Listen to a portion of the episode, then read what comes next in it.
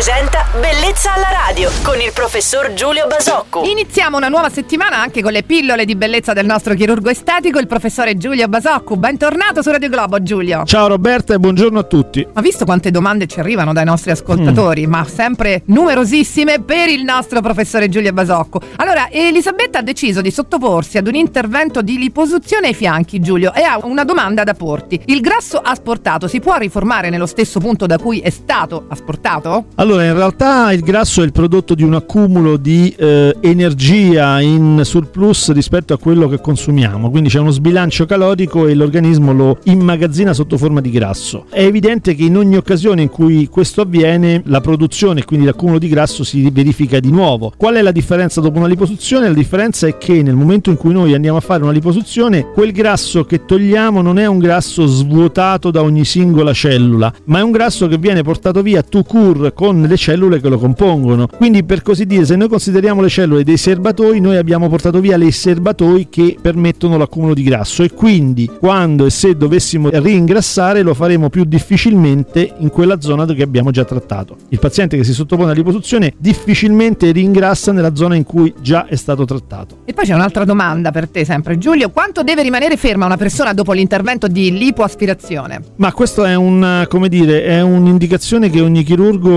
stabilisce con eh, una discreta variabilità. Eh, per quello che mi riguarda sono abituato ad indicare una ripresa delle attività molto molto rapida ai pazienti perché ritengo, come molti miei colleghi, che il, il, la ripresa rapida delle attività voglia dire guarigione, il movimento vuol dire guarigione e quindi questo è quello che io indico. Eh, per me un paziente che fa una liposuzione deve prima possibile rimettersi in movimento. Ringraziamo allora Elisabetta per averci scritto, ricordiamo per tutti la nostra mail bellezzalaradio.it e ringraziamo il nostro chirurgo estetico Giulio Basocco, il quale tornerà domani mattina per darci altri consigli. Buona giornata Giulio! Ciao Roberta e buona giornata a tutti! Bellezza alla radio!